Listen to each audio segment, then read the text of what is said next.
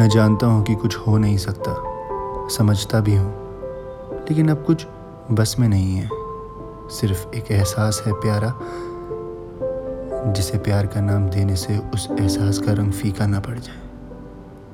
ये मीठा सा एहसास तुम्हारे लिए है, हमेशा रहेगा। इसलिए नहीं, कोई ज़िद है या तुम्हें अपने प्यार को मनवाने का मन।